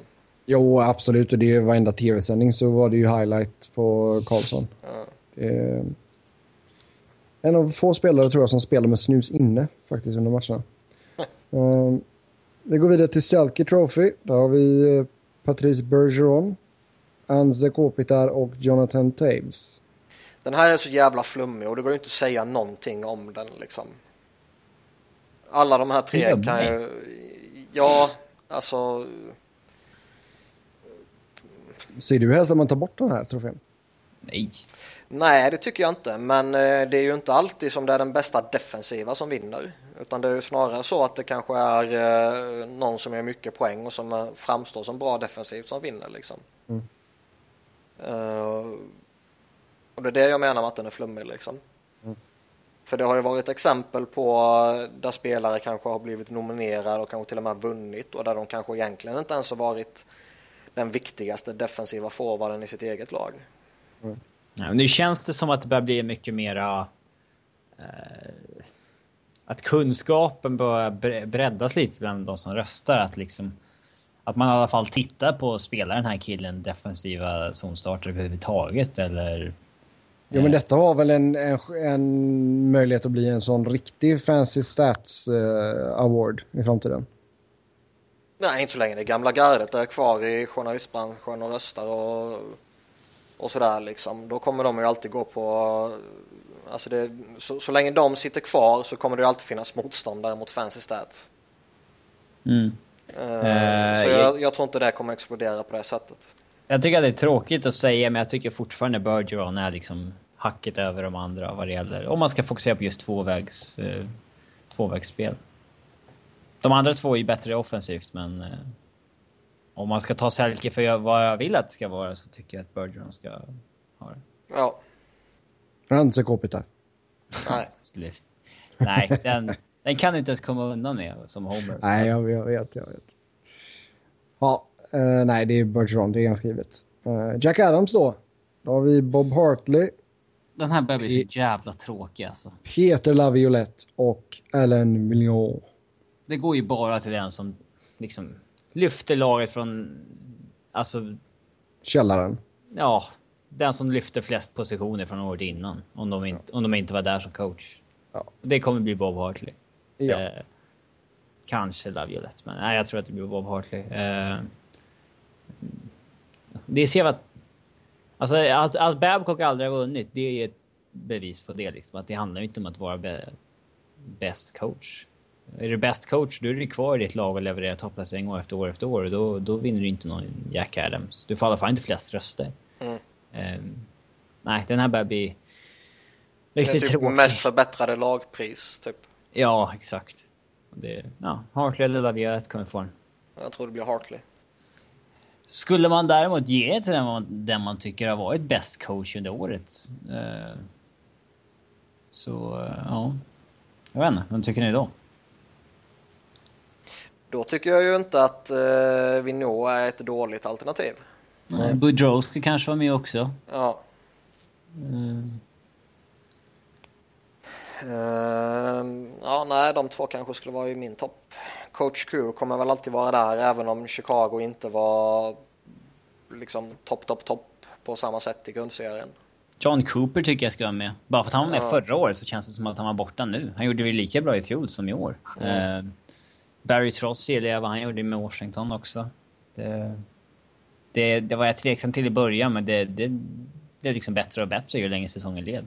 Mm. Um, sen nej, liksom, det är klart att Laviolette och uh, Flame, uh, Hartley inte har gjort det dåligt med sina lag, men... Ja. Ja. Ja, sen har vi uh, sista kategorin här då. Då är det årets general manager. Och eh, nominerade där är Bob Murray, Glenn Sather och Steve Eiserman. Ja. jag tycker det här är så jävla givet. Det, det, kan ju inte bli någon annan än Eiserman, hoppas jag verkligen. Mm. Han är ju den enda av de här som har gjort ett alltså, verkligen bra GM-arbete. Mm. Uh, Glenn Say, alltså, ja. Alltså Bob, om vi börjar med Bob Murray så det här visste ju inte folk när de röstade, men alla han tog in inför slutspelet, liksom ingen av dem fungerade ju i laget. Eh, Nej, alltså jag, jag, jag, kan ju ha förståelse för att han blir nominerad. Eh, ja, det, det... ska han ju inte vinna med fast i hand. Med liksom... Ja, alltså egentligen är det ju fel. Alltså ska man bedöma en GM ska man ju antingen... Helst ska man ju bedöma med en ettårsperiod. Men... Ja. Alltså när vi sitter här och säger vem vi tycker är bäst, det är svårt att inte räkna in slutspelet då. Mm. Ja men det är klart, det påverkar ju. Uh. Men, men, jag menar, jag, jag, kan ju ändå ha förståelse för att Murray nomineras. Jag, liksom, Ryan Kessler gav ju den effekten som man ville att det skulle ge. Liksom. Uh, och han gjorde ju ändå vad ska man säga, vettiga trades innan man såg hur det gick. Mm. Och innan man såg att uh, Boudreau vägrade spela vissa liksom. Mm. Och sen så det, man blir ju inte GM av det om man liksom om det är en fade mellan head coach och GM heller. Mm. Det, då är det ju, har man inte gjort ett bra jobb. Så ska det inte vara. Liksom. Men visste folk det när de röstade? Liksom? Det är Nej. mer mot slutet det har kommit fram. Ja, så jag, jag har eh, full förståelse för att han eh, nomineras, även om det med tanke på hur allting blev givetvis är jättefel. Glenn Sather är ju jätteudda. Uh, och det som är fascinerande där är ju att det är GMs själva som röstar. GMs själva som nominerar GMs. Ja, jag har det. Plus att lite Nej, det är väl uh, broadcasters. Är det det? Är inte GMs involverade också? De röstar ju på målvakter. Om jag för mig det, jag för mig GMs är typ GMs själva och sen uh, typ media, typ utvald media och sen kanske några från uh, ligan också typ. Okay, uh, it's voted by a 40 member panel that included all 30 general managers, 5 NHL executive and 5 media members. Mm. Uh, är det broadcaster som röstar på Jack Adams va? Ja det är det kanske. Det skumma med Vesserna med att det är GM som röstar där, det är att GM är väl kanske de som ser målvakter minst i ligan. Mm. det är ju, ja, de ser ju mest sin egen division. Uh, men men det är ju fascinerande just då med tanke på att Sather nomineras här med tanke på hur jävla hårt han har offrat all framtid. Och han mm. har gjort en liksom... Han har inte gjort ett bra jobb. Nej, han har gjort en jättekonstig insats och, och liksom verkligen satt organisationen i en sits där det kommer bli ett monumentalt fiasko om man inte skulle ha vunnit denna säsongen eller kanske nästa år. Eller kanske ytterligare ett år till fönstret är väl, det är väl lite oklart hur långt det är trots allt liksom. Mm. Men det, det, det, det tycker jag är det mest fascinerande. Ja. Eh, ja, han har inte gjort det bra alls. Eh, alltså det är ju klart att det var bra för eh, honom att få in liksom Keith Yandel på med halva lönen retainad, men det var ju mer liksom mer så att Arizona ville behålla halva lönen för att komma över golvet snarare än att det var Rangers. Ja, ja, och de betalar jättedyrt. Liksom Dan Boyle har ju inte alls varit bra. Nej, det var en jättekorkad manöver att alltså, släppa Stroma och ta in Boyle. Det var ja. ett dumt, dumt byte. Ja, på samma fan. pris. Det, ja, det var en sak om... Nej, exakt. Det var en sak om Strålman skulle ha fått ännu mycket mer eller Dan Boyle skulle kommit på två miljoner liksom. Ja, det var ett jättemärkligt byte och sen har offrat Duclair eh, när han liksom han är deras typ enda draftfynd de senaste åren. Eh, nej, alltså jag, han, jag tycker att han har gjort, att han har varit en av de sämre general managern ja, i, i, ligan den här säsongen. Jaha. Ja. Steve Eisenman däremot har gjort ett jätte, en jättebra säsong. Eh, byggt ett grymt bra lag, signat jättebra kontrakt med många spelare, gjort bra trader. Eh, alltså, Ja, han har ju gjort en, ett år som rättfärdigar en sån här nominering. Ja. Inget snack om saken. Eh, så att, eh, ska man välja mellan de här tre ska Iceman vinna alla dagar i veckan. Eh, det är väl... det är väl... Eh, det är väl Iceman och Tim Murray som har gjort bäst år. Mm. Men man kan ju inte nominera en GM som kommer sist i ligan. Alltså, nej, det hade varit lite konstigt. Nej, men han har ju gjort det jättebra med Buffalo. Det, det skulle vara skoj. Mm. Ja, det... Jag, jag tycker han och... Eh, ja, men Murray och Iceman har gjort det bäst den här säsongen. Mm. Vill du hålla med dig där? Gart Snow ska väl kanske ha en nominering, tycker jag. Uh, ja, det säger jag inte alls emot. Uh, däremot så känns det väl kanske fortfarande som att han kanske plågas av uh, gammal vana så att säga vad som hände tidigare.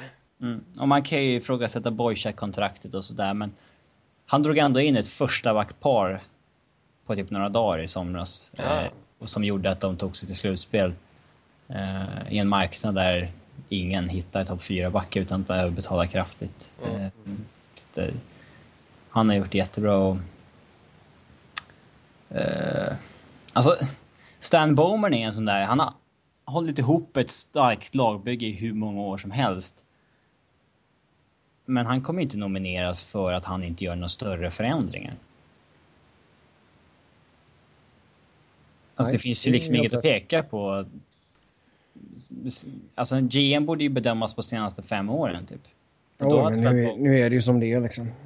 Mm. Uh... Det är klart att en GM måste bedömas över tid ju, men det går ju inte att dela ut eh, liksom ett pris var femte år. Nej. Så det blir rätt så naturligt att man tittar tillbaka på vad som har hänt eh, det senaste året liksom. Mm. Men uh, Iserman, Tim Murray, Stan Bowman, Guard Snow, de har gjort det bra, tycker jag. Ja, det verkar som att vi alla tror att Iceman kommer få den i alla fall. Ja, det är absurt om han inte får den. Ja. Med det så säger vi tack och hej för den här gången. Som vanligt så kan ni köta hockey med oss via Twitter. Mig hittar ni på @sebnoren. Niklas hittar ni på Niklas Wiberg, Niklas med C och enkel V. Och Robin hittar ni på R underscore Fredriksson. Och nu när det är off-season så bomba oss gärna med lyssnarfrågor så försöker vi ta upp dem i kommande program. Tills nästa gång, ha det gött. Hej!